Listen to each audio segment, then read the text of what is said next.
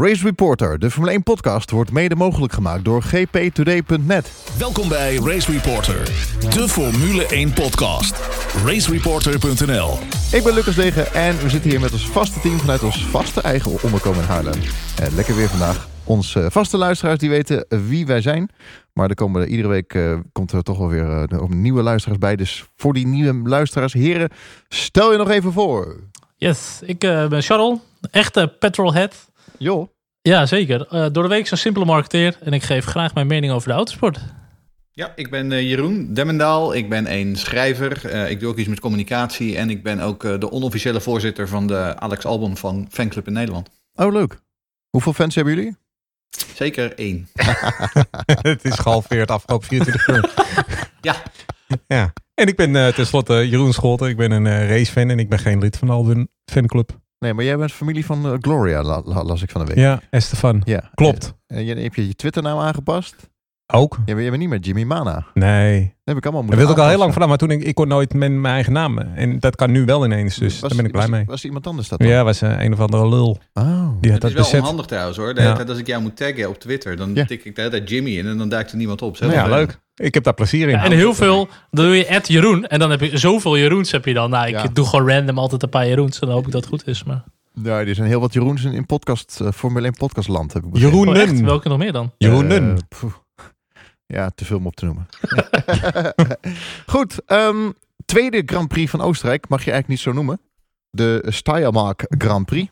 Voor het eerst in de geschiedenis geloof ik, hè? Twee, dus twee Grand Prix op Ja, wel de Grand Prix, maar niet de Prix. Nee, maar wel voor het eerst ook uh, twee, uh, twee races op dezelfde baan achter elkaar in één jaar en zo. Ja, ja geweldig. Even, nou, even, even, uniek. Nou, ik moet zeggen, ik las een, ik las een tweet uh, per ongeluk, want normaal gesproken kan ik er niet uitstaan, van die Hazel Southwell. en ja. die schreef um, dat, dat vond ik wel een, een, geslaagde grap, dat Lewis Hamilton de jongste winnaar was van de Steiermark Grand Prix. Ja. kon ik dan wel weer. Ja. kon ik best wel één seconde even om gniffelen. Ja, it's funny, but it's true. Ja. Goed, maar, en dan ook gedo dat gedoe met die hashtag ook. Want eerst was het dan de Styria Grand Prix. En toen vervolgens toen zei Formule 1... nee, het is weer de Austrian Grand Prix. En vervolgens halverwege begonnen ze weer tweets uit te sturen met die andere. Het was een beetje een zootje. Ja, we hadden het er al over. Stel, ze kunnen niet naar Hongarije vanwege de COVID-19 maatregelen. Dat je, dan krijg je de ja, Asteria Grand Prix of zoiets dan. Asteria. Ja, zoiets, ja. Oké. Okay. Goed, we gaan het allemaal over hebben. Deze aflevering dominantie van Mercedes. Het optreden van Max. De, uh, het presteren of niet presteren van Albon. Ferrari gaan we natuurlijk uh, over hebben, ja. uiteraard. Lucas, tussendoor. De Ferrari dat zichzelf elimineert. En er zit hier iemand tegenover met een Ferrari-shirt. Ik vind ik dat wel... Net, uh, ik net zeggen, ja. Striking. Ja. ik ben ook heel bang dat hij zo meteen tegen me aanrijdt als ik van de parkeerplaats afga. Klopt, ja. Hoe kom je aan het shirt, Jeroen? Uh, die heb ik ooit uh, gehad uh, voor, mijn, voor mijn bachelor party vorig jaar. Gehad of gekregen? Oh, die heb ik gehad. Dank je. Ja. Nee, ik heb hem gehad van vrienden. Mooi. Die gaven hem aan mij. Dus ik had hem ineens. Okay. Een mooi polootje. Met die, ja, dat is een ja. leuk polootje. Ik, denk, ik, doe, ik heb eigenlijk bijna nooit aan, maar ik denk vandaag doe ik hem eens aan om ze even gewoon... Dat vinden ze in Maranello heel leuk, hè? Want dan krijgen ze een beetje... Hè, ja. Hoe noem je dat? Hard onder de riem steken? Dat ben ik nu aan het doen. We gaan hem niet, niet weggeven, nee, nee, nee, ik steek hard onder de dus riem. Je, dat doe ik. Je gaat ook, ik geef nooit wat weg. Je houdt hem aan dus ook. Ik heb nog nooit wat weggegeven okay, in mijn goed. leven. Uh, we gaan het ook nog hebben over Norris, die fantastisch uh, werk weer verricht heeft. Ook deze, deze Grand Prix weer. Het optreden van Sergio Perez. En uh, natuurlijk de luisteraarsvragen. Even de bordjes omhoog. We beginnen bij Charles. Um, Tussen de 1 en de 10, ja, deze zeventje, race. Zeventje. 6,5. Oké. Okay. Jeroen Demmenaal? Ja, 6,5. Hm. Oké. Okay. Jeroen Scholten? 6,5. Oké. Okay. We waren goed bezig hè, met de voorspelling. Nul punten voor ons alle vier. Ik vond het heel goed. Uitstekend. Ja. ja. Dat het eigenlijk een okay. hele simpele logische uitslag was. Ja, goed. Laten we beginnen Hoe met... kon je het verkeerd voorspellen? Mercedes, ja, Mercedes, ja, Red Bull, ja. ja. Laten we beginnen met Mercedes inderdaad. Het, de, wel flink dominant ook. Kwalificatie in de regen. Ze waren uh, ongeveer 1,2 seconden sneller. Nou, maar dat was het. Het was gewoon... We hebben het vorige week toevallig in de podcast even gehad over Hamilton en hoe goed hij nou is. En dat we moeite hadden om echte prestaties uit het verleden te herinneren die je echt bijblijven. Maar afgelopen zaterdag tijdens de kwalificatie, dat was er wel eentje. 1,2 seconden sneller dan iedereen. Uh, Ayrton Senna deed dat in zijn tijd echt niet beter dan het Hamilton afgelopen zaterdag was. Nee. En uh, ja, daar maakt hij toch wel heel erg het verschil. Dus ik moet wel eerlijk zeggen, ik denk dat hij uh, door ons uh, beïnvloed is. En eventjes de pest in had dat wij zijn prestaties niet konden herinneren. En hij, nou, zaterdag echt een waanzinnige ronde gereden. Echt een waanzinnige ronde. Nou, ik, zat, ik zat te denken wanneer ik voor het laatst een polronde heb gezien... waarbij de pol zit met 1,2 seconden voorsprong uh, op, de, op de top stond. Het enige wat mij te binnen schoot was die waanzinnige pole-lap van uh, Villeneuve in uh, Melbourne in 97. Oh ja. Dat was ja. 1,7 seconden. Ja, die staat mij niet helemaal meer bij. Maar, zelf, maar zelf die, die magische lap van Senna in, in, in Monaco was geen 1,2 seconden, toch? Dat was ja, wel. was meer nog. Op wel. Ja, was, was nog meer. Nog, en dat was ook nog op zijn teamgenoot. Maar dat, dat, dat was nog meer inderdaad. Dan moet ik wel zeggen, als je die onboard van uh, Lewis vergelijkt met die van Max, die Mercedes, die ligt ook wel gewoon mm. echt goed hoor. Hij heeft bij ja. geen enkel momentje. En nee. oké, okay, Max die, die overdrive die auto wat liever. Dus die, die geeft ook wel uh, wat meer gas erop en zo. Maar uh, het bleef wel een magistrale ronde natuurlijk van Lewis. Nou, de, de, maar ook hoeveel vertrouwen heb je dan ook natuurlijk in die auto? Ja. Dat je dus in die omstandigheden, want het was gewoon nog steeds gewoon echt pest weer. In die omstandigheden hè, zoveel meer en zoveel extra uit die auto weet te halen. Um, dat we echt hebben. Echt, echt ja, ik moet eerlijk zeggen, dat, wat, wat Charles zegt, dat, dat klopt. Als je, als je Verstappen zag vechten in die auto, die was echt aan het vechten in iedere bocht. Ja. Om dat ding maar op de baan te houden en heel voorzichtig met het gas. En uh, dan is die Mercedes wel echt, echt goed, hè? Maar goed, als ik zo die tijden van Max in de gaten hield, denk ik niet dat hij binnen een half seconde was gekomen als hij die ronde goed had nee. af kunnen maken. Dus dat op zich was het gewoon echt een uh, waanzinnige ronde van Lewis, absoluut. Dan was hij net op een seconde gekomen, 19 of zo. Dan naar de race in uh, deze Steiermark uh, Grand Prix. Ja, die was eigenlijk wel een beetje ontluisterend, moet ik eerlijk zeggen. Want uh, dit was eigenlijk uh, de eerste keer dat je echt natuurlijk ervoor gaat zitten. Want je denkt te kunnen gaan zien wat er Red Bull en Mercedes onderling kunnen. Want de vorige race was natuurlijk heel snel afgelopen voor Max. Maar uh, daar kwam niet veel van. Want ja, Mercedes is echt, echt veel en veel sneller dan, dan Red Bull. Zo eerlijk moet je wel zijn. Achteraf hoor je nog dat Wolf, Toto Wolf heeft gezegd dat Hamilton niet vol uitreed in de wedstrijd. Nee. Um, het was eigenlijk een appeltje voor, uh, voor Hamilton. Hij zei volgens mij ook zoiets. Nou, hij zei dat niet, maar hij zei wel dat het redelijk eenvoudig was. En um, ik ben er wel een klein beetje van geschrokken, moet ik eerlijk zeggen. Nou, ik dacht in het begin ook van hey, Max die weet het gat wel op vijf seconden te houden. Zelfs uh, voor mij richting driekwart van de race of zo zat Max op een gegeven moment nog wel een beetje op die vijf seconden, zeg maar, voordat hij echt met Bottas in de duel kwam. Maar ik denk eerder dat Hamilton het gat ja. gewoon op vijf seconden hield. In plaats van andersom. Ja, dat, weet ik, dat weet ik wel zeker. Uh, plus natuurlijk, Max uh, liep schade op aan zijn uh, bodemplaten. Uh, zeker. Dat stukje, wat, dat stukje wat van zijn voorvleugel afbreekt, dat afbrak, dat bleef er daar vastzitten aan de onderkant van de auto, waardoor zijn wegligging een stuk minder werd. En ik... um, maar inderdaad, nee, ik bedoel, en ik denk dat het ook wel, ook hier wel vond ik wel een, een fors verschil tussen Hamilton en Bottas. ik bedoel, want Hamilton was echt wel in een, een klas op zich heen, want we gaan het straks nog over Albon hebben. En dat Max eigenlijk niks aan Albon heeft. Maar Hamilton had ook niks aan Bottas gisteren. Ja, dat ligt volgens mij iets anders, iets genuanceerder voor Bottas. Neem ik het even voor Bottas op. Maar uh, wat ik ook wel opmerkelijk vond, is dat die, volgens mij de temperatuur ook gewoon heel erg in het nadeel van Red Bull gespeeld. Als het veel warmer was geweest, was het veel beter gegaan. Maar het meest opmerkelijke vind ik dat vrijdag kwam Hamilton totaal niet uit de verf. Hè. Het, volgens mij een zesde tijd in de vrije training. zat alleen maar te klagen over de wegligging van de auto en het ging niet goed. En en dan hebben we geen derde vrije training. Dan hebben we alleen een kwalificatie, maar die is volledig verregeld. Dus dan kan je eigenlijk ook niet nog eens gebruiken om nog eens wat te gaan proberen. En dan in de race heeft hij toch gewoon die race snelheid die gewoon veel sneller is. Hoe heeft hij dat voor elkaar gekregen? Maar toch is dat ook alweer Hamilton hoor. Gewoon vrije lucht voor je. Geen auto's die je hoeft in te halen. Alleen maar focus op wat er achter je zit, zeg maar, strategisch. En alleen wat voor je zit, qua gewoon rondes knallen. En dat kan hij natuurlijk ook als Ja, maar hoe krijg je het voor elkaar om zonder vrije training 3 in vrije training 2 te vlooien, te klooien en niet tevreden te zijn en dan in de race zo te rijden? Dat heb... oh, dat hebben nou, vorige week ook gereden. Elkaar, hoe, je dat voor, hoe je dat voor elkaar krijgt, is dat hij gewoon de hele race op 95% gereden heeft. Hij heeft dus ja, niet op de ja. limiet gezeten. Ja. Ja. Uh, een beetje, en dan, en, en kunnen, ik denk ja. dat dat misschien nog wel het zorgwekkende is. Hè? En dat wat Wolf zegt, uh, weet je, hij reed niet voluit, want hij, hij hoefde dat ook niet. Uh, ja. In die zin, weet je, hij had dan misschien niks aan Bottas, maar hij had Bottas ook verder helemaal niet nodig, want hij was sterk genoeg zelf om uh, Verstappen het hoofd te bieden. Ja, en de weken voor hebben ze hier ook al gereden, dus in dat opzicht is een hoop wel al bepaald natuurlijk, qua feeling met de auto, de baan, et cetera. Dus ja. Bottas heeft trouwens, uh, schijnt verlengd te hebben, hè? Ja, klopt. Ja, het schijnt deze komende week bekend, uh, officieel bekendgemaakt te ah, Het was wel al, vorige week had Kaleni is het al gezegd, hè? Maar ja, het schijnt ja, inderdaad. Nee, tuurlijk. Um, ja. en, en heel eerlijk gezegd, weet je, hij doet het ook in principe gewoon prima. Daar hebben we het al eerder over gehad. Uh, hij is gewoon een hele solide tweede man. Um, ja. Als je kijkt naar Russell, uh, hè, gisteren, die, die start als elfde. Uh, maakt dan, op dat moment maakt hij een fout, waardoor hij buiten de baan eindigt en vervolgens weer terugvalt achter zijn teamgenoot. Die die vervolgens de halve race niet voorbij komt. Dus Russell is er ook nog niet klaar voor. Ja, dan zou ik ook Bottas verlengen, ja.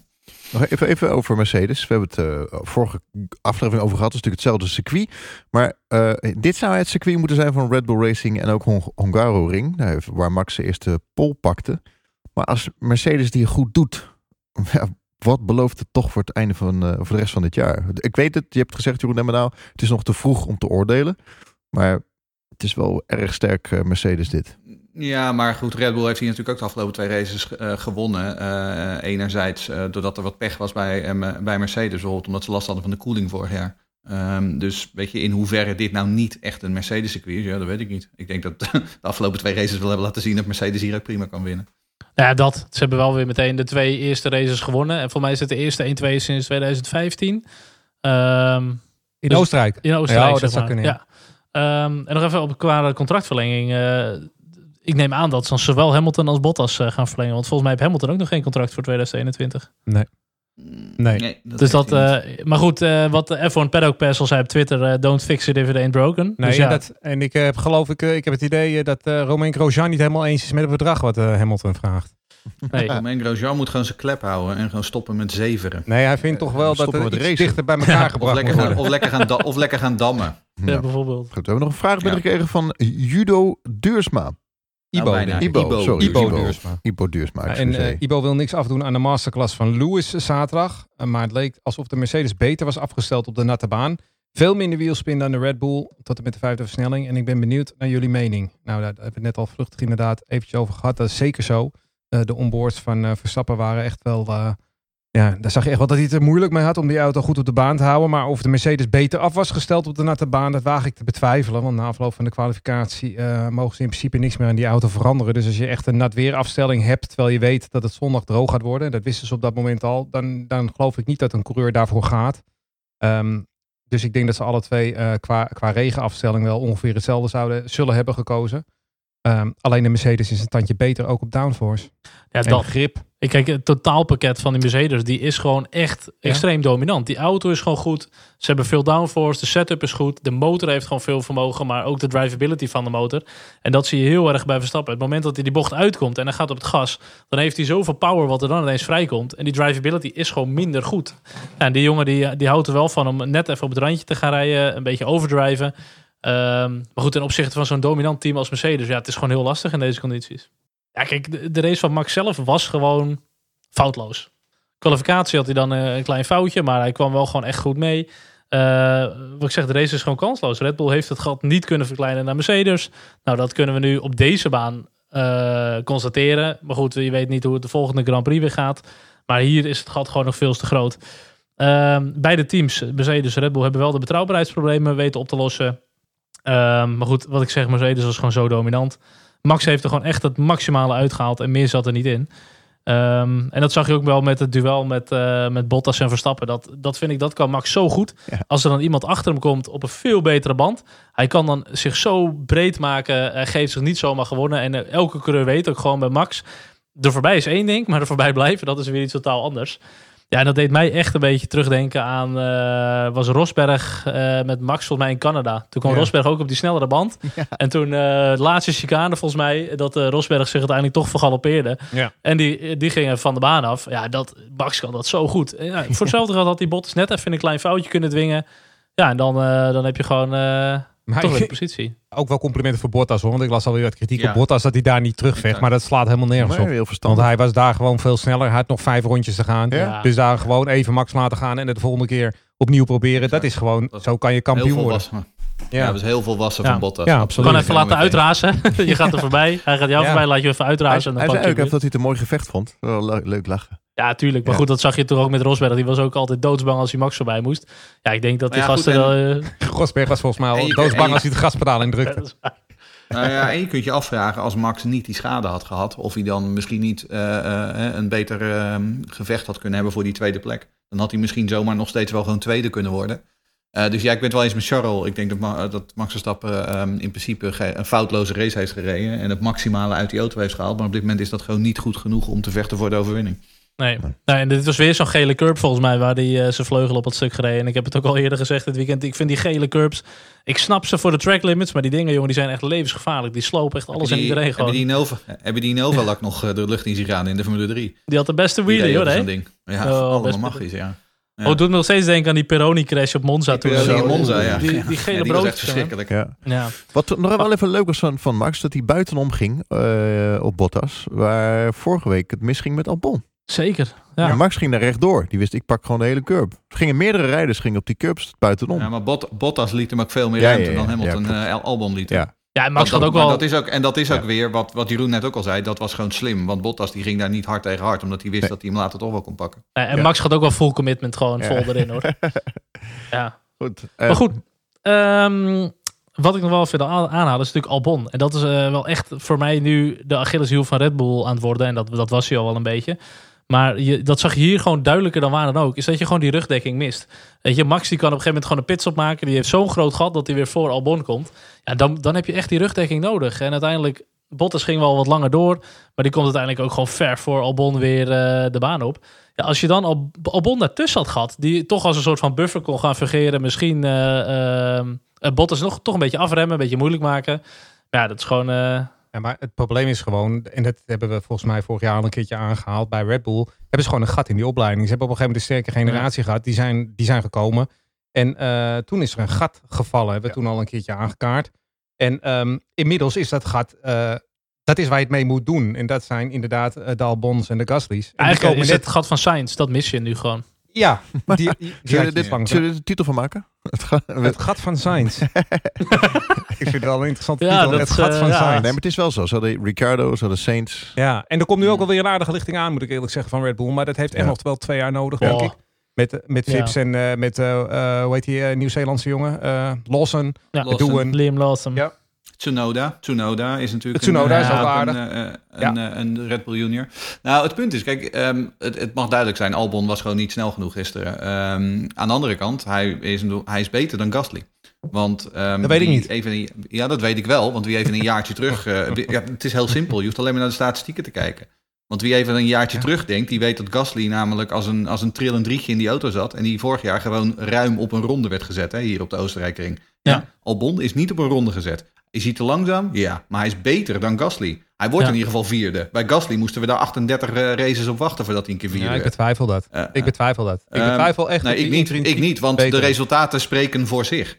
Gas Albon is beter dan Gasly. Het enige probleem is dat de hele lichting die ze de afgelopen drie jaar in die tweede auto hebben gehad bij Red Bull, gewoon niet goed genoeg is vergeleken met Max Verstappen. Ja, maar.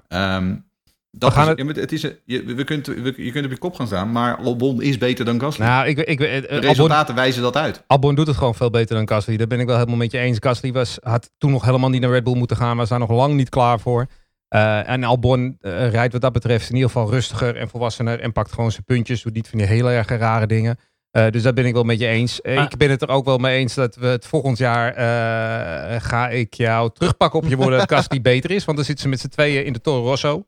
Alfa Tauri. Alfa Tauri. Ja, en dan zien we het meteen. En dan is Gasly beter dan, uh, dan Albon. Want? Want ik denk gewoon, ik denk echt serieus dat Gasly gewoon meer natuurlijke snelheid heeft dan Albon. Albon is ah. gewoon een goede coureur, maar die is gewoon van het groepje ook met Russell en Norris is hij aanmerkelijk de minste. Ja. En hij kwam vorig jaar al, en ik heb het vorig jaar al eens gezegd, het is best een aardige coureur, maar hij heeft niet... Maar. Hij heeft, zijn basisniveau is te laag voor de top van de Formule 1. Maar waarom? Wie gaat er dan uit? Gaan we dan weer de discussie hebben? Vettel nou, ik, terug? ik heb wel... Uh, de, het, nou ja, goed. Nee, je zegt volgend jaar zitten ze allebei Afgaande op de geruchten nu... Uh, heb ik wel het idee, uh, Ted Kravitz is een redelijk betrouwbare journalist... die dan weer de verhalen heeft gehoord dat Dietrich Mateschitz heeft gezegd... dat ze Sepp Vettel naar huis moeten halen.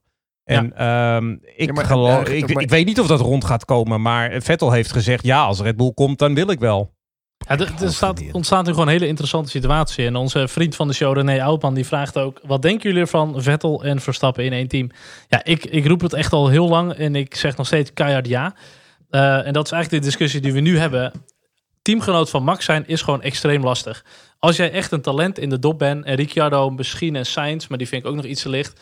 Uh, je wordt gewoon alsnog uh, gewoon gesloopt door Max uiteindelijk. Uh, als jij een B-garnituur bent en daar gooi ik dan wel Gasly en Kvyat onder en toch nu nog een beetje Albon. Oké, daar zit nog potentie in, maar je wordt gewoon echt totaal afgeserveerd. een Vettel, die heeft voor mij al, die heeft de wereldtitels binnen, die heeft zich bewezen bij een topteam, die, die kan de druk nou, bij Ferrari misschien niet altijd aan, want daar heeft hij echt wel fout gemaakt. Maar ik vind hem als een soort senior bij Red Bull terug naar zijn oude nest. Ik vind het echt de perfecte teamgenoot voor Max. Absoluut. Maar ja, dat zou ook een ontzettende trendbreuk zijn met het Red Bull model. Hè? Ja, zeker. trendbreuk. Want, want dat is het wel. Um, kijk, wat Red Bull heeft natuurlijk uh, altijd gekozen voor jonge talenten. Um, hebben nooit gekozen voor bewezen uh, veteranen als Vettel. Want dat is wat hij nu is inmiddels. Maar het is wel een eigen talent, um, hè? Het is een eigen ja, nee, talent. Ja, ja, dat ben ik, ja, dat ben ik met je eens. Maar nogmaals, het is een trendbreuk met de, de Red Bull-strategie en de Red Bull-filosofie. Dus dat vind ik op zich vrij interessant. Uh, ten tweede weet ik niet of de huidige Vettel in zijn huidige vorm... of die een verbetering is. Um, ja, en, maar... aan, en, en hij gaat natuurlijk ook um, flink wat meer geld kosten. Vergeleken met de Albons en de Gasly's van deze wereld. Ja, maar ik denk dat hij dat ook wel oplevert. Want ik denk, ja? kijk, Vettel die wordt echt niet op een seconde van Max gereden per, per ronde, zeg maar. Als je ziet, Albon die was soms een seconde langzamer dan Max per ronde. Nou, dat gaat Vettel niet hebben. Als die binnen twee, drie tienden zit, is het gewoon prima. Ja, want we hebben er ook nog een vraag over, indirect. Voetje Ondu, die vroeg, haalden ze gisteren Max niet te vroeg naar binnen. Ze hadden in de kut van Bottas toch nog wel kunnen counteren. Nou ja, daar staat ook een beetje het probleem in. Zit Albon er veel dichterop, dan komt Bottas altijd weer achter al, uh, Albon op de baan. En dan is het, het is strategisch voor Red Bull gewoon altijd ontzettend lastig. Omdat je altijd maar één coureur hebt die er twee, tegen twee moet vechten.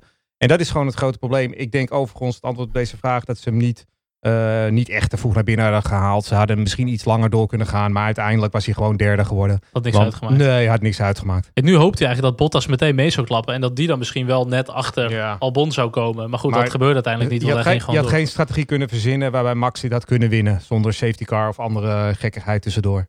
Nee, uiteraard nee. Het had een safety car nodig moeten hebben. Um, maar sowieso, deze kwestie heeft natuurlijk wel een heleboel vragen opgeleverd. Ook van onze luisteraars. Um, nou, ik, we noemen dan nu Maarten van, uh, Koek van Maris bij naam. Maar hij is een van de velen die vraagt...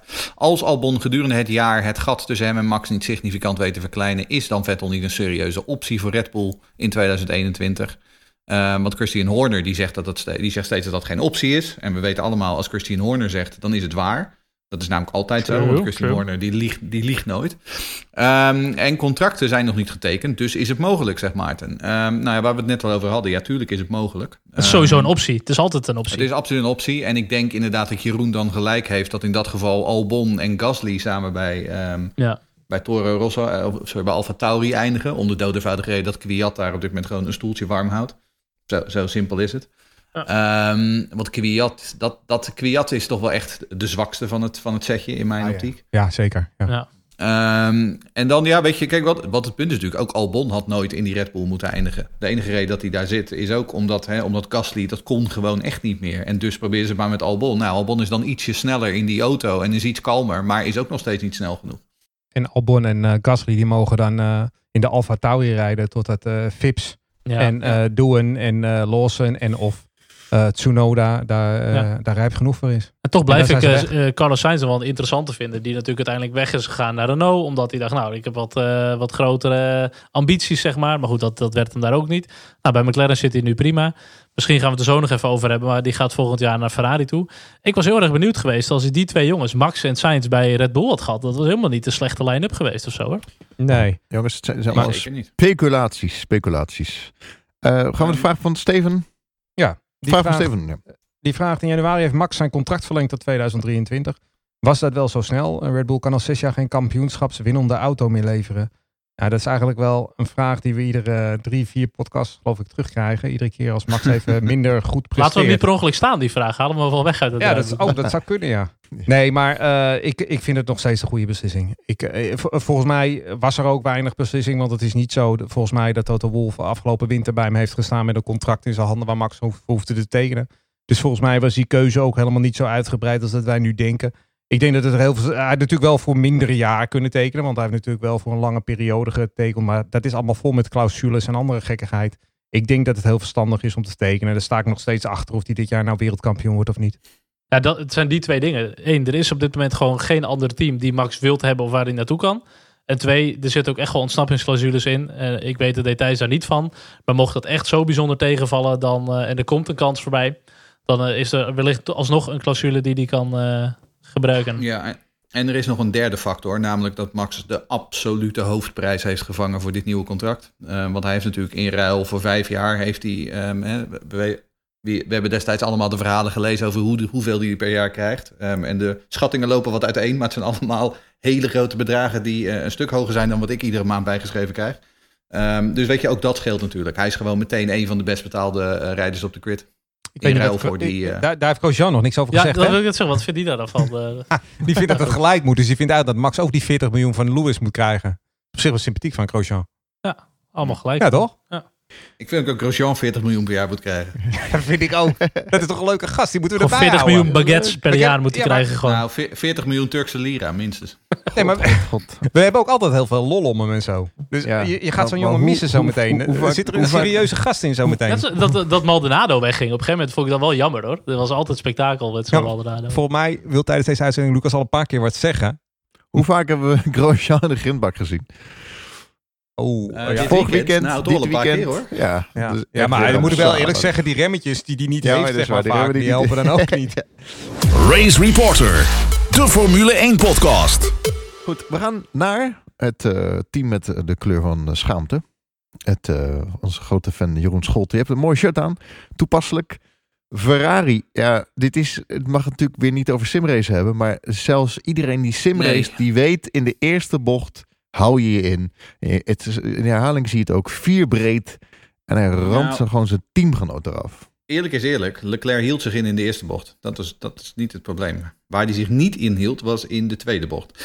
Um, officieel want, derde bocht trouwens. Maar dat, officieel derde bocht, inderdaad. Ja, ik dacht dat je dat ging zeggen. Knikje, knikje. Um, maar uh, ja, nee, dit was wel echt huilen met de uh, zeer bekende pet op uh, bij wel Ferrari. Ferrari pet hoor, Um, dat wel. Maar gewoon, ik bedoel, wanneer is de laatste keer geweest dat Ferrari als 19e en 20e geclasseerd is? Dat is wel echt al heel lang geleden volgens mij. Dus zelfs in um, Singapore konden ze, waren ze alle twee DNF toen? Dat ze toen Max in de sandwich zetten? Ja, ja. Was dat ja, Vettel Rijkonen toen? waren ze alle twee Ja, DNF, ja, want dat- Vettel ja. viel even verderop uit. Die was Ja, ook ja, lelijk dat hoor. En dan ja. pakken ze Max ook Ja, nog dat mee. Nou, dat deden ze dit keer dan gelukkig niet. Ze hadden- ze hadden alleen elkaar dit keer. Maar... Of nou, eigenlijk Leclerc had gewoon Vettel Ja. dit keer. Maar Ja, vorig jaar Brazilië. Leclerc, ja, en dan... ehm, ook nog. En Leclerc, die, en Leclerc die zei ook in de pers dat hij, dat hij dacht dat hij van achteren geraakt wordt. Nou, wie de onboard van Kimi Räikkönen heeft gezien, die weet dat dat je reinste onzin is. Ehm, en om eerlijk te zijn, Leclerc heeft ook, eh, is ook vrij snel op Twitter eh, in de pen geklommen en heeft het boetekleed aangetrokken. Dus dat doet hij dan wel weer heel goed. Ehm, maar ja, ehm, uiteindelijk wel gewoon weer nul punten. Eh, Sebastian Vettel staat nog steeds op het enorme totaal van één punt na twee wedstrijden. Leclerc die heeft dan die, dat podium van vorige keer. Ehm, maar ja, de deconfiture bij Ferrari is wel. ehm, nou ja, ik weet niet of die compleet is. Want volgens mij, als dit, als dit zo doorgaat, dan kan het alleen maar erger worden. Wat denken jullie? Nou ja, ik, eh, heb, eh, er zijn een klein beetje hoopgevende woorden gegeven door Lando Norris. Die zei eh, dat de Ferrari eh rechte lijnsnelheid mist, maar in de bochten wel degelijk een van de snellere auto's is. Nou ja, we gaan dit weekend naar Hongarije. En daar zitten heel veel bochtjes in. En een heel kort recht stukje. Dus daar zullen ze wat minder last hebben. En dat was eigenlijk altijd eh, de reden waarom Red Bull daar zogenaamd zo heel goed zou zijn. Ja, En nu mag Ferrari eh, wellicht dat ze daar iets beter voor de dag gaan komen. Niet dat ze mee gaan doen om pole position. Maar eh, wellicht dat ze wat verder naar voren komen. In Hongarije noemen ze ook wel eens het Monaco, van, maar dan zonder vangrail. Je kan er heel moeilijk inhalen. Kort baantje. Ja, nou ja, goed. Het is een heel goedkoop race, dus ik weet niet of het Monaco is. Nog even over die eh, clash tussen beide rijders. Het is een keer eerder gebeurd, hè? Coulthard die eh Hakkinen van de baan tikte. Zelfde circuit. Ja, Ik kreeg een hele mooie inhaalactie. Maar ja, dit- dat was een tikje, zeg maar. Dit was wel echt een eh, flinke ram van En toen vielen ze niet alle twee uit. Coulthard Nee, kon door. Ja. En Mm. uh, Hakkinen ook trouwens. Ja. Maar nu trouwens, het, ja.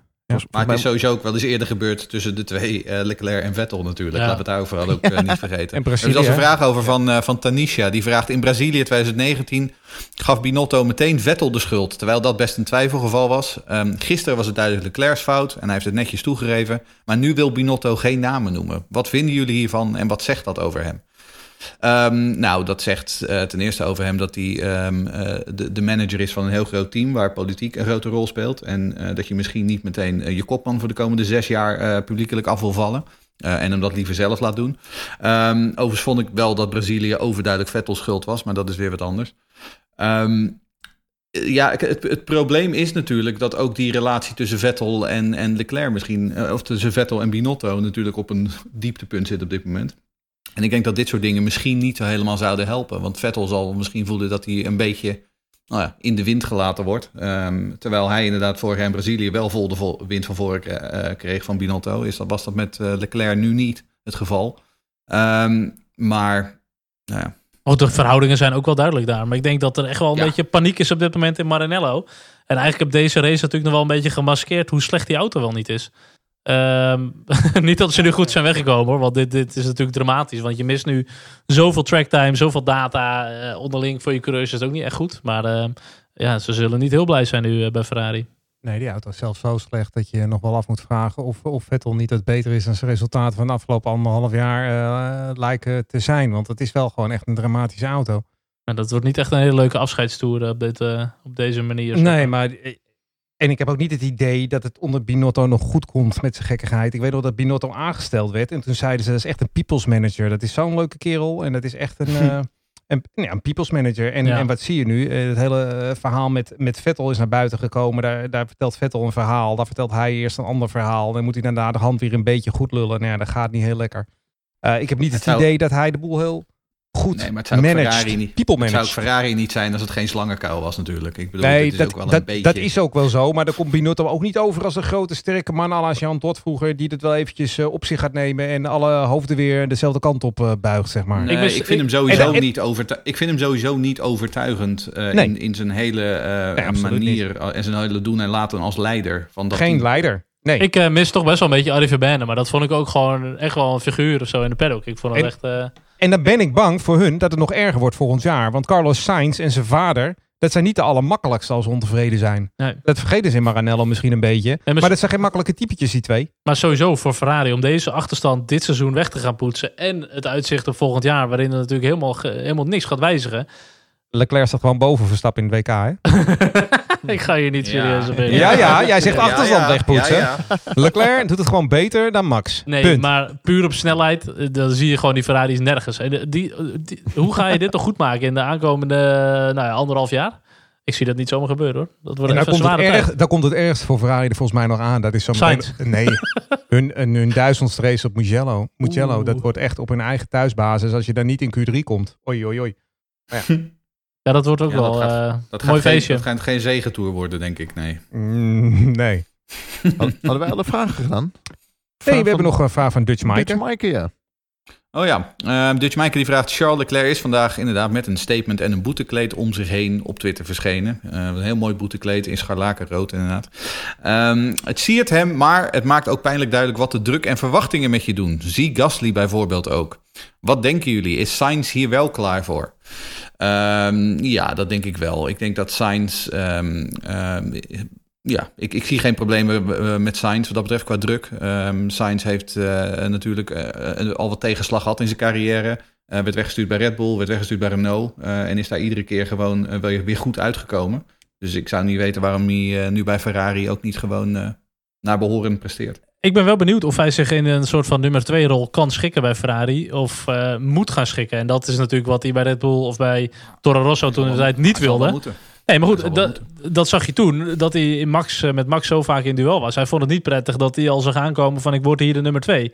En bij Ferrari dan accepteert hij dat wel. Ja, het zal moeten. Ja, maar we hebben, we hebben het hier natuurlijk al eerder over gehad. En Barrichello tekende ook ooit bij Ferrari. En die zei ook dat hij eh, Schumacher naar de kroon ging steken. En die werd heel snel, kreeg hij een realiteitscheck. Um, kijk, iedere buitenstaander die ernaar kijkt en ziet dat uh, Leclerc voor vijf jaar heeft getekend en Sainz voor twee jaar die weet waar uh, Ferrari zich op gaat richten. Uh, hij zal ongetwijfeld denken dat hij uh, op, de, op de baan een andere realiteit kan creëren. Ik denk niet dat dat gaat gebeuren, want ik denk dat Leclerc beter is.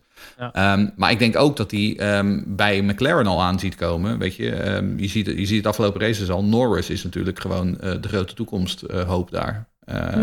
Ja. is ook een Brit. Komt natuurlijk ook uit die, hoe heet het, uit die... Ja, en ik um, zie McLaren... Uit, uit, de academy, uit, de academy, van McLaren. Science is wat dat betreft meer een buitenstaander dan Norris dat is. En in principe hoort Ferrari altijd wel echt weer boven te kunnen komen drijven in de top. En McLaren twijfel ik daar nog over. Dat blijft voor mij toch nog een beetje subtop op dit moment. Totdat ze misschien wel weer naar Mercedes motoren gaan en Mercedes ooit stopt. Maar ik, ik ben alleen bang dat Norris in de basis gewoon beter is dan Sainz. Ja, sowieso. Ja. Sowieso. Oh, sowieso? Vinden we sowieso? Ja. Ja, ja, zeker. Ja, er zit, het, is nog echt, het is nog niet eens echt een volledig nee, ja, polijste diamant. Hè. Er zit nog zoveel potentie in die jongen. ik vind hem echt goed hoor. Ferrari heeft op de een of andere manier voor Sainz gekozen, waarvan ik ook altijd met twijfels heb gehouden Ja. of, of die wel echt eh, de kwaliteit voor een topteam in de Formule 1 heeft. En ehm, ja, als ik gewoon kijk hoe Norris rijdt, ik vind dat hij Ja, veel meer ik, ik, potentie vind heeft. het een echte, ik vind het een echte Barrichello. Dus in die zin snap ik Ja. wel wat Ferrari... En dit hebben we het ook eerder over gehad. Ja. Ik vind dat Fer- Ferrari heeft gewoon gekozen weer voor het klassieke model... wat ze kennen uit de Schumacher-dagen. Namelijk een absolute kopman en zet er een eh, solide nummer 2 naast. Dat gaan ze nu met Leclerc en Sainz ook doen. Ja, maar je, je, Maar- je kiest wel voor een moppenspanjaard, hè? Ja, Dit is echt een Ja. mopperkont. Maar dat is het risico. Het is geen, het is geen, eh, het is geen Bottas. maar Leclerc is ook nog wel verder van foutloos hoor. En die is misschien ook wel aan het leren, maar ook in de kwalificatie. Wat was het? Gasly die die had opgehouden, penalty. Ja, dat soort dingen, dat moet je gewoon niet hebben. Maar ligt het aan mij? Is, bij Sauber maakte hij toch niet zulke fouten? Alfa Romeo, nee, ja, op zich. Maar goed, dan zit je ook in de luwte van het middenveld. Hè, en daar, eh, maar daar kan je gewoon meer- veel eh leuke, lekker racen. Ja, en Daar, is ook, ri- daar is ook risico op, op beuken. En, eh, Ja, maar sowieso, weet je, dit soort fouten heeft Max ook gemaakt. Het is gewoon, En- het is gewoon heel laten- normaal. En is gewoon allemaal heel even niet vergeten wat een uitstekend debuutseizoen eh, Charles Leclerc deed, eh, reed bij Ferrari. En hoe Daarom. snel die zich eh, de, de tifosi eigen maakte. Eh, Oké. Nee, ik, ik, ik, echt, ik maak me daar helemaal geen zorgen over. Ik ook Echt niet, hoor. Nee. Oké, Nee. goed. De Formule 1 podcast. Race Reporter. Dan best of the rest. De gevechten in het middenveld. Ja, jullie gaan voor deze race eh, geen, geen acht. Maar eh, maar er waren toch wel leuke gevechtjes in het midden. Lando Norris, mooi gevecht. Knokkend naar P5. Ja, ik wou het net al een beetje over al die Lando Norris. Ja, ik vind het echt zo'n toffe gast. Gewoon van Twitch-streamer gewoon naar Formule 1 coureur uiteindelijk. Ja, ik vind dat eh, mooi om te zien. Nee, maar goed, kijk, McLaren heeft zichzelf gewoon echt weer gigantisch goed laten zien. En waar de racing points in de trainingen gewoon sneller zijn. En ik denk dat ze zelfs op, op pure snelheid zijn de racing points nu nog gewoon beter. Ehm, maar goed, eh, McLaren, alles loopt gewoon wel op rolletjes daar zo. En het blijft nog steeds een sub-top team. Achter Red Bull, eh, achter eh, Mercedes.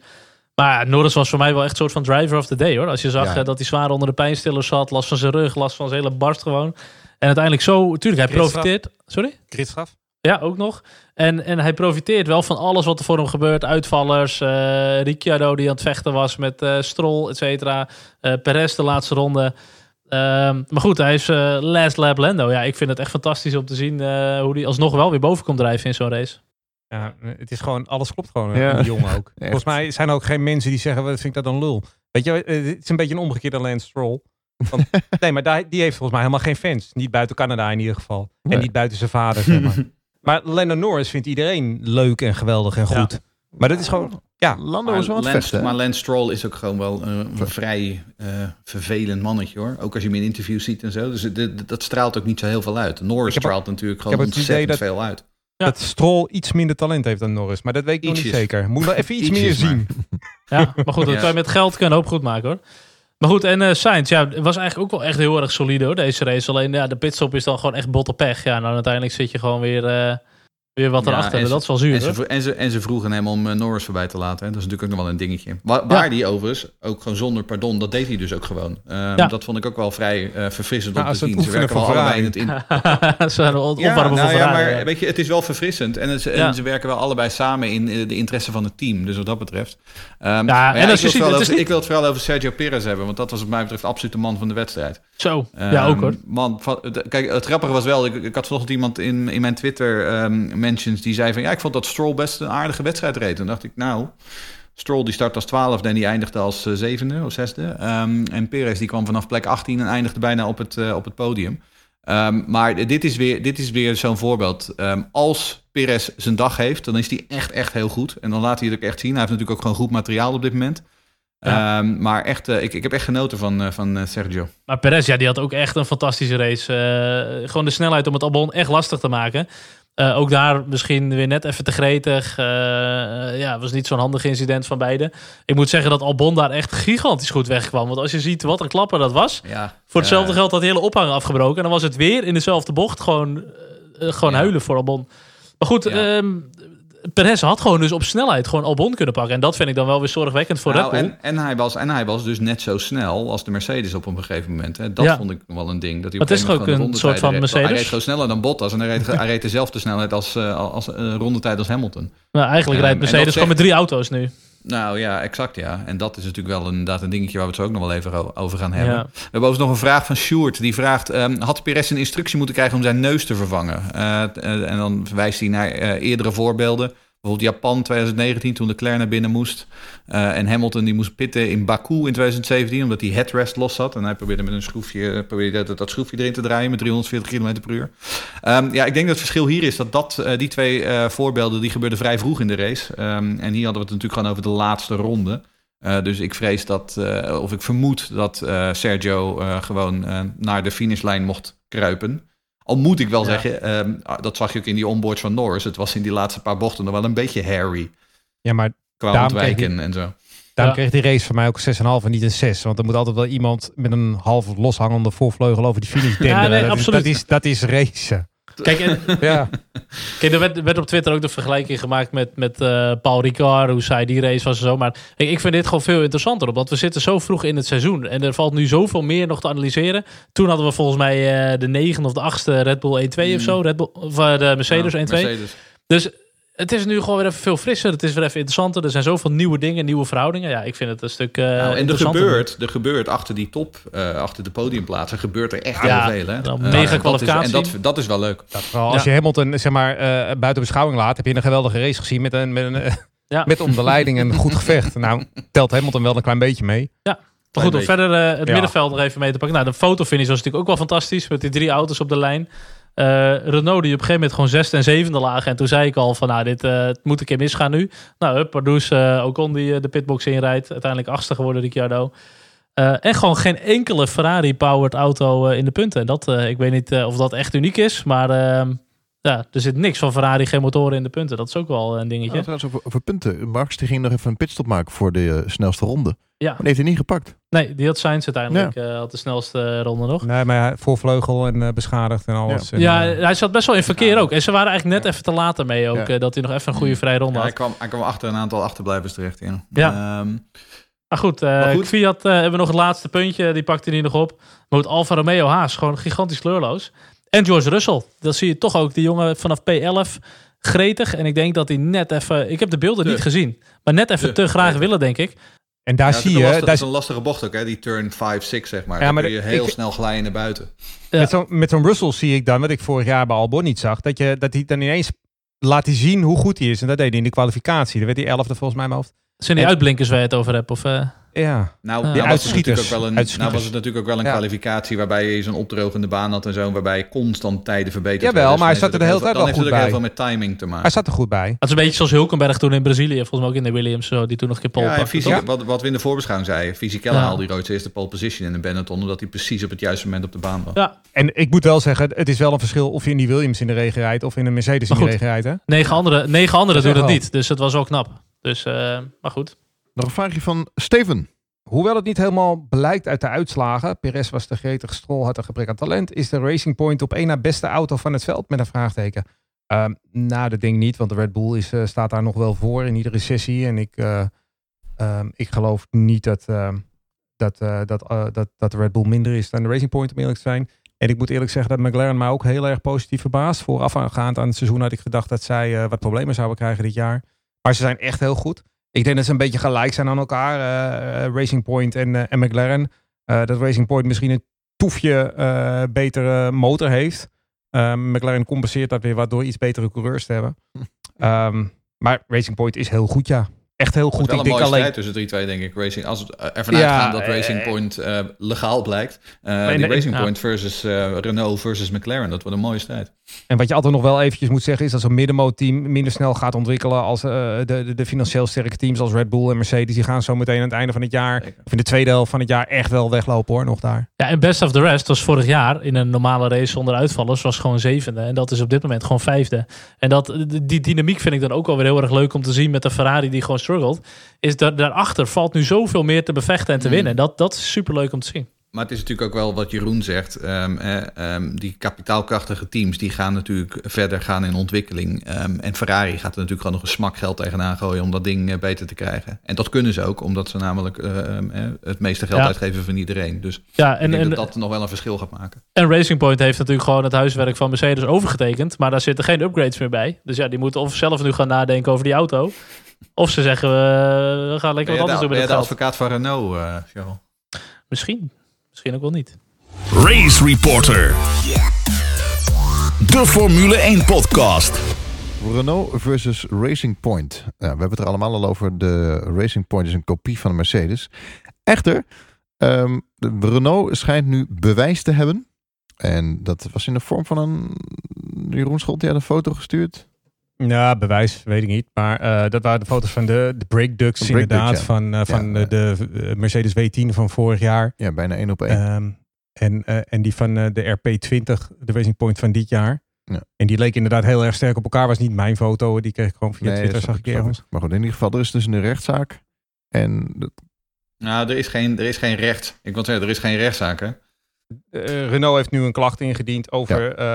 De gelijkenissen van uh, de RP20 met de W10 van vorig jaar van Mercedes.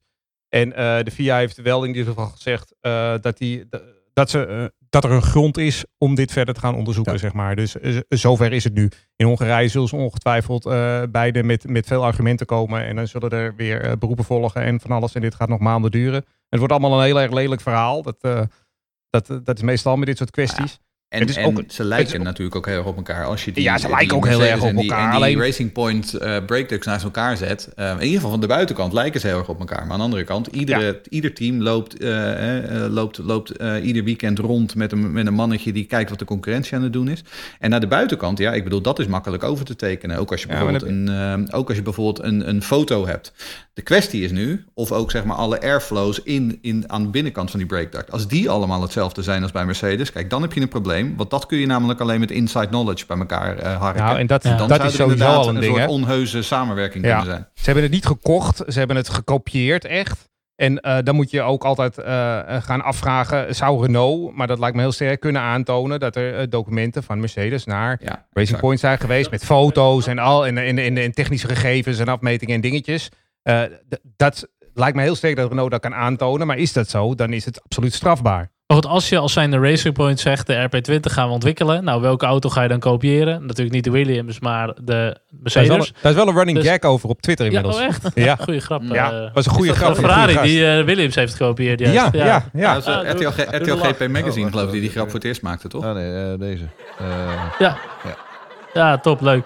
Maar kijk, als je dan een auto kopieert, dan, dan is Mercedes de meest logische. Nou, Racing Point rijdt ook met uh, Mercedes-motoren, versnellingsbak. Dus je, je, uh, wat is toegestaan volgens de reglementen? Dat nemen zij volgens mij ook al af bij, uh, bij Mercedes. En je kan best wel veel afnemen. Volgens mij ook delen van de ophanging, et cetera. Ja, maar niet alles. Um, Nee, zeker niet alles. En dan kan je nog wel de buitenkant inderdaad gaan overtrekken. Het hele chassis, de vleugels, de brake ducts, alles. Maar dan alsnog, de binnenkant, dat is uiteindelijk waar het om gaat. Weet je wel? De, ja, de setup, de, hoe alles loopt. En daar, um, het, en daar, zit het verschil inderdaad, weet je. En, en ja. dat is ook waar, op, waar um, he, de grens gaat tussen zeg maar gewoon jezelf laten inspireren door een succesvolle auto als de Mercedes. Ja. En echt uh, een soort Spygate-achtige ding waarbij er inderdaad onheuse samenwerking is. Ik Kijk, vind het, het niet ondenkbaar. Het, is, het is geen geheim Um, dat uh, een heel aantal Formule 1-fotografen een soort bijbaantje hebben voor sommige Formule 1-teams. Om uh, wat extra Zeker. fotootjes te nemen en die dan vervolgens te overhandigen. Dat, alle grote Formule 1-teams en kleine Formule 1-teams doen dat. Maar de kwestie is inderdaad, zeg maar, is er echt, zeg maar, wat, je zegt, wat Jeroen zegt, zijn er een soort van bouwtekeningen overhandigd, blueprints overhandigd van die breakducts? Want dat is natuurlijk niet toegestaan. Ik, ik wil niet uh, uh, helemaal gaan speculeren, maar ik vind het niet ondenkbaar met de lijntjes die nu lopen, met Lawrence Stroll, met Toto Wolff, met uh, Aston Martin, dat er toch ergens toevallig in de McDonald's of zo een USB-stickje uit iemand zijn zak is gevallen en die toevallig Lance Stroll die net zijn kindermenu had besteld, die in één keer een USB-stick vond. Dat vind ik niet ja. ondenkbaar. Maar dus als dat uit zou komen, dan hebben ze wel echt een mega ja, probleem. Dus een probleem. Ja, maar dan heb je een probleem. Kijk, en aan de andere kant, Seidel die, uh, van McLaren, die zei ook... wij hebben ook gewoon goed naar de W10 gekeken... en hebben ook daar uh, zo onze inspiratie uh, mm. op losgelaten. Want ja. wij hebben natuurlijk ook gewoon gekeken naar wat jij zegt... de meest succesvolle auto op de grid. Nou, wie gaat volgend jaar met Mercedes motoren rijden? Ja, McLaren. Maar die wel een dus je, er zal vast heel veel van dat soort kruisbestuiving zijn. En het is gewoon zo, je moet intellectueel eigendom van je ontwerp zijn... En ja. uh, dat zal nu getoetst gaan worden. Er is ook een Britse wet op, op, uh, op intellectual property rights. Ja. En uh, daar zal moeten worden uitgezocht wie nou eigenaar is van het ontwerp van de RP20. Goed, Racing Point zou ze, zei zelf dat ze dit ook in compliance met de FIA hebben gedaan. Dat ze het ook hebben gecheckt. En uh, die zien daar niet zo'n heel groot probleem volgens Maar het is natuurlijk ook altijd die, die, vriendelijke, lieve wereld van de, van de Formule 1. Hè? Want het is vorig jaar in Japan. Toen was het juist Racing Point wat eh, Ja. niet eens was met Renault's remmetjes. Want die hadden dat... eh, Zo'n die- pre-adjusted brake Ja, ja, ja, ja. system of zo. eh, En ja. die zijn dus gedisqualificeerd daar. Dus Renault heeft ook een beetje zitten wachten, denk ik. eh, t- tot het punt daar was. ja, absoluut. Ja, ik, vond het, ik vond het statement van Racing Point wel vrij. Die waren wel vrij stevig, zeg maar, in hun eh, eh, Ja. het wegwuiven van deze klacht. Eh, Ja, dus die, oké, zijn, maar- die zijn absoluut overtuigd dat ze in hun recht staan. Ja, maar Ja. de VIA heeft wel natuurlijk eh, gezegd, er is een zaak. Er, Ja, er is grond tot, verder Ja, onderzoek. ik vind het ook echt een statement van Renault richting de kindertjes in Gambia. Ik vind het echt... eh, Dat is wel hard, hè? al die waterputten worden nu weer weggehaald, hè? Die van de afgelopen twee races. Ik vind dat eh, wel... Nee, die worden, nee joh, die worden gewoon geel-zwart gespoten nu. Nee, die worden daar naar, naar Frankrijk gebracht, denk ik. Goed. Goed, Oostenrijk, eh Steinemark hebben we gehad. We gaan eh, op naar de volgende Grand Prix. Ook alweer eh, komend weekend. Vooruitblik op eh, de komende race. De Hungaroring Hongarije. Daar waar mm, Jos Verstappen op het podium stond. Vorige eeuw. Charles, eh, heb jij dat ook nog meegekregen? Of? Oh nee, achteraf meer gewoon eh race gezien. En Ja. Oké, toen eh, was ik nog niet zo eh, de helder erbij. bewust van wat er omheen gebeurde. Volgens mij de wereld van de Oh, Formule wat, 1. wat hebben we allemaal meege, meegekregen Nou, op Hongarije? Paul toen was jij drie, toch? Ja. Of zo? Zeven? Zeven. Oh, nou, Ja.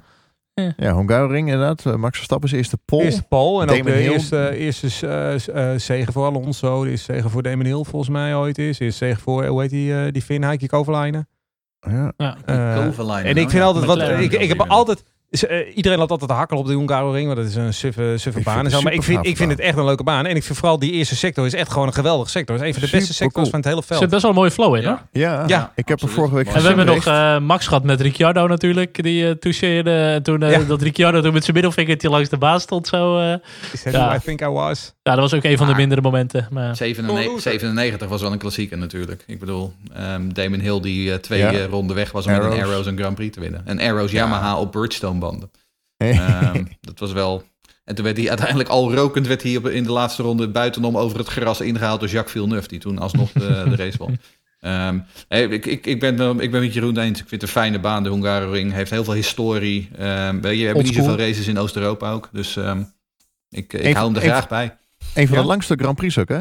Ja, hij loopt volgens mij al sinds 1990, maar Ja, dat is uit mijn hoofd. Dus dat is al, eh, 86. 86 Heel zelfs. lang, ja. En er was nog wel Ja. even een discussie, toch? Over Hongarije en de COVID-19 maatregelen. Boetes als je daar de straat op gaat of zoiets. eh, ja, dat, er, zat iets, er zat iets in die Ja. Britse journalistenbubbel. Eh, Er Brotse- ja. een of andere... Ja. En toen werd er al besproken, eh, moeten we dan een derde Grand Prix op de Red Bull Ring doen? Eh, maar goed, ik neem aan dat dat ook op hoog niveau wel allemaal is afgetikt door tussen de, de hoge bazen. Eh, dat ze gewoon kunnen komen. hopen, ik mag et het hopen. Ik bedoel, die Orban is natuurlijk zo gek als een deur. Maar eh, aan de Ja. andere kant, die zal ook wel graag eh, gewoon de Formule 1... eh Zo'n goede reclame voor je land. Als uithangbord Ja. hebben. Dus ja, het zal allemaal wel loslopen, denk ik. Wat zijn, Ja. wat zijn de kansen voor Max dit weekend? Ja, ik zie ze niet eh, heel groot. Eh, ik vind nog steeds Mercedes is gewoon eh, gigantisch dominant. En ja, wat ze zeiden wel is dat eh, dat een kortere chassis en zo. Maar voor mij scheelt het allemaal nu niet zoveel meer. eh. Hij kan al bijna op die derde plek van het podium gaan staan. ja, als zeg dat maar niet hard. Ja. Don't Maar jinx ik, it. ik zei dat is, ze noemen het een soort Monaco. Inhalen is hier moeilijk. Dus de zaterdag, de kwalificatie, is, is hier heel belangrijk. Maar je kan wel Ja, ik heb, dat, al- ik heb dat altijd een beetje overtrokken gevonden. Want het is namelijk niet echt een Monaco. Want je kunt die namelijk wel gewoon inhalen. Ja, je kan wel dat heeft ook al een aantal keer zo goed laten zien. En anderen ook. Hamilton. Dat deed hij in Monaco ook nog wel eens. Nou ja, zelfs dat. Maar ik bedoel, weet je, je kunt die gewoon beter inhalen. Weet je, vooral in de, in de aanloop naar die eerste bocht. Ehm. Ik, ik vraag, maak me inderdaad gewoon vooral zorgen over het feit dat die Mercedes hier gewoon weer oppermachtig gaan zijn. Als je ziet hoe dat ding op de rails lag ehm, in Oostenrijk. En hoezeer Max had van eh, onderstuur en overstuur. ehm, en dan op een bochtig baantje als dit. Ja, als die Mercedes weer op- een rails ligt, dan sta je er gewoon zomaar Ja. weer een seconde achter. Dat is gewoon dat, dat zag je in de race. Dat eh, Max moet ook een beetje kunnen gaan smijten met die auto en lekker kunnen gaan rijden. En dat gevoel heb ik nog niet dat hij, dat hij zich helemaal 100% comfortabel voelt. Had voor mij in de, in de training in Oostenrijk op een gegeven moment wel even een goede setup. eh, Maar eh, hij zit er nog niet helemaal bovenop. Ik ja, maar denk je dat verliest, er, je verliest er gewoon tijd mee als je constant inderdaad Ook even nog. moet tegensturen, even dit, even, even corrigeren. Uh, eigenlijk gewoon- gewoon, eh, weet je, gewoon fluitend in de ronde rijdt, ja, dan is het eigenlijk is die Red Bull die is ook gewoon een beetje te goed eigenlijk. Eigenlijk zou Max gewoon langzaam moeten zijn. Dan zit hij in dat middenveld waar alleen maar gevochten wordt. En Max die alleen maar hoeft te vechten. Dat is juist, dat is het mooiste. zijn. Eens. Zullen we, voor, zullen we voorspelling doen? Ik ga deze keer niet voor Albon. Niet? Nee. Oh, Oké. Cheryl, wat denk jij? 1, 2, 3 en de nummer 10. Ja, dan ga ik dit keer vol op Mercedes inzetten hoor. Hamilton, Bottas, Verstappen, Ocon. Oké.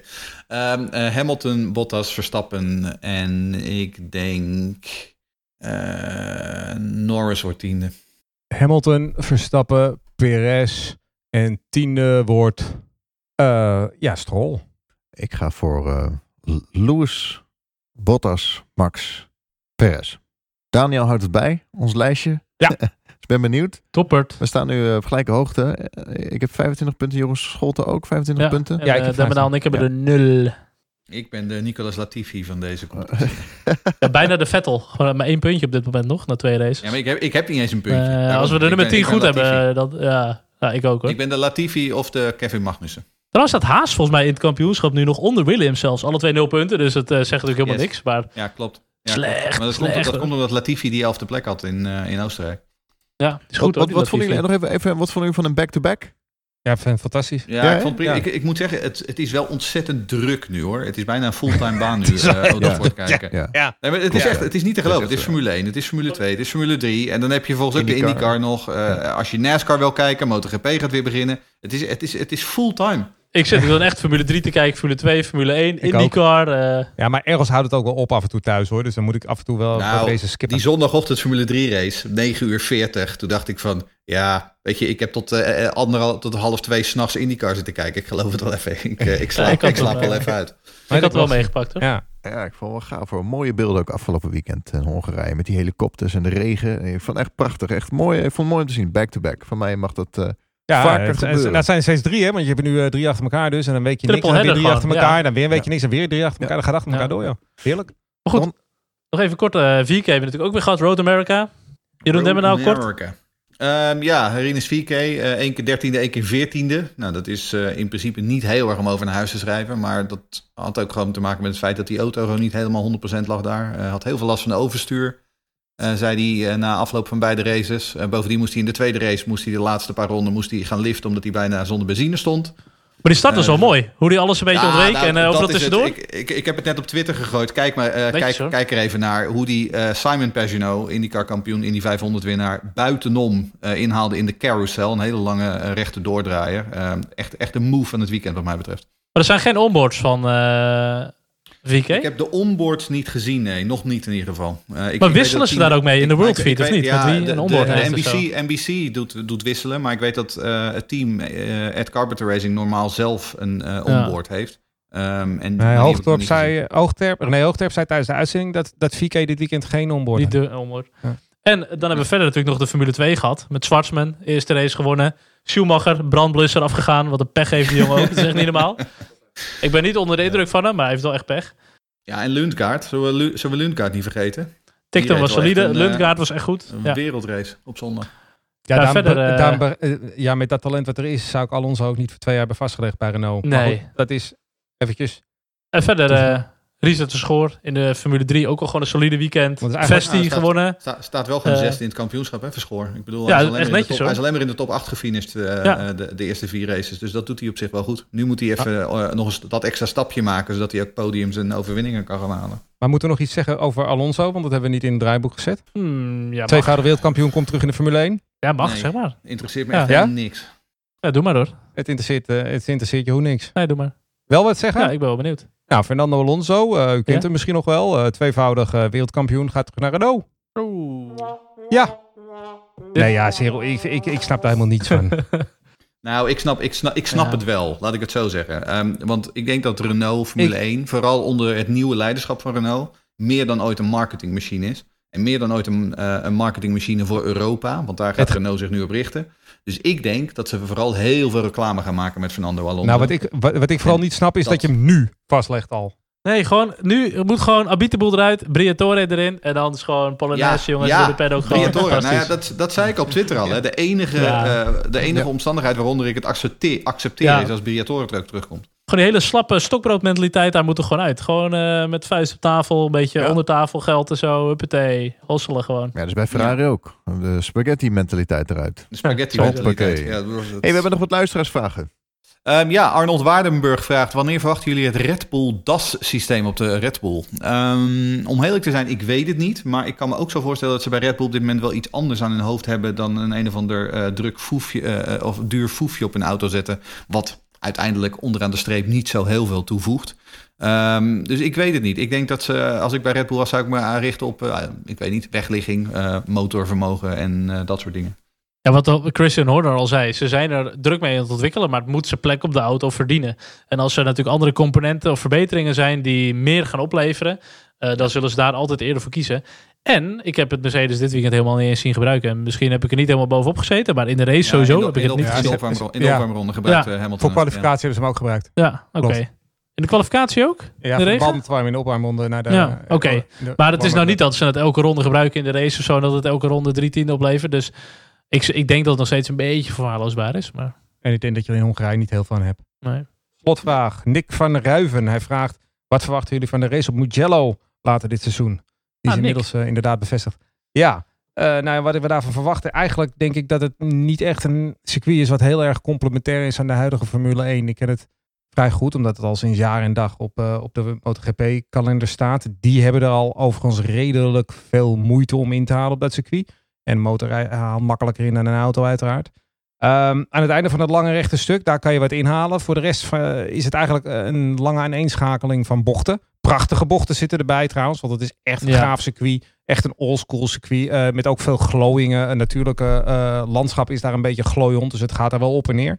Um, maar ik verwacht er wat dat betreft niet eens zo'n groot race spektakel van. Maar ik vind het gewoon heel leuk dat de Formule 1 nu een keertje een one-off doet. Gewoon één keer op één circuit. Daarna zien we hem misschien niet meer, maar ik vind het gewoon een heel leuk idee.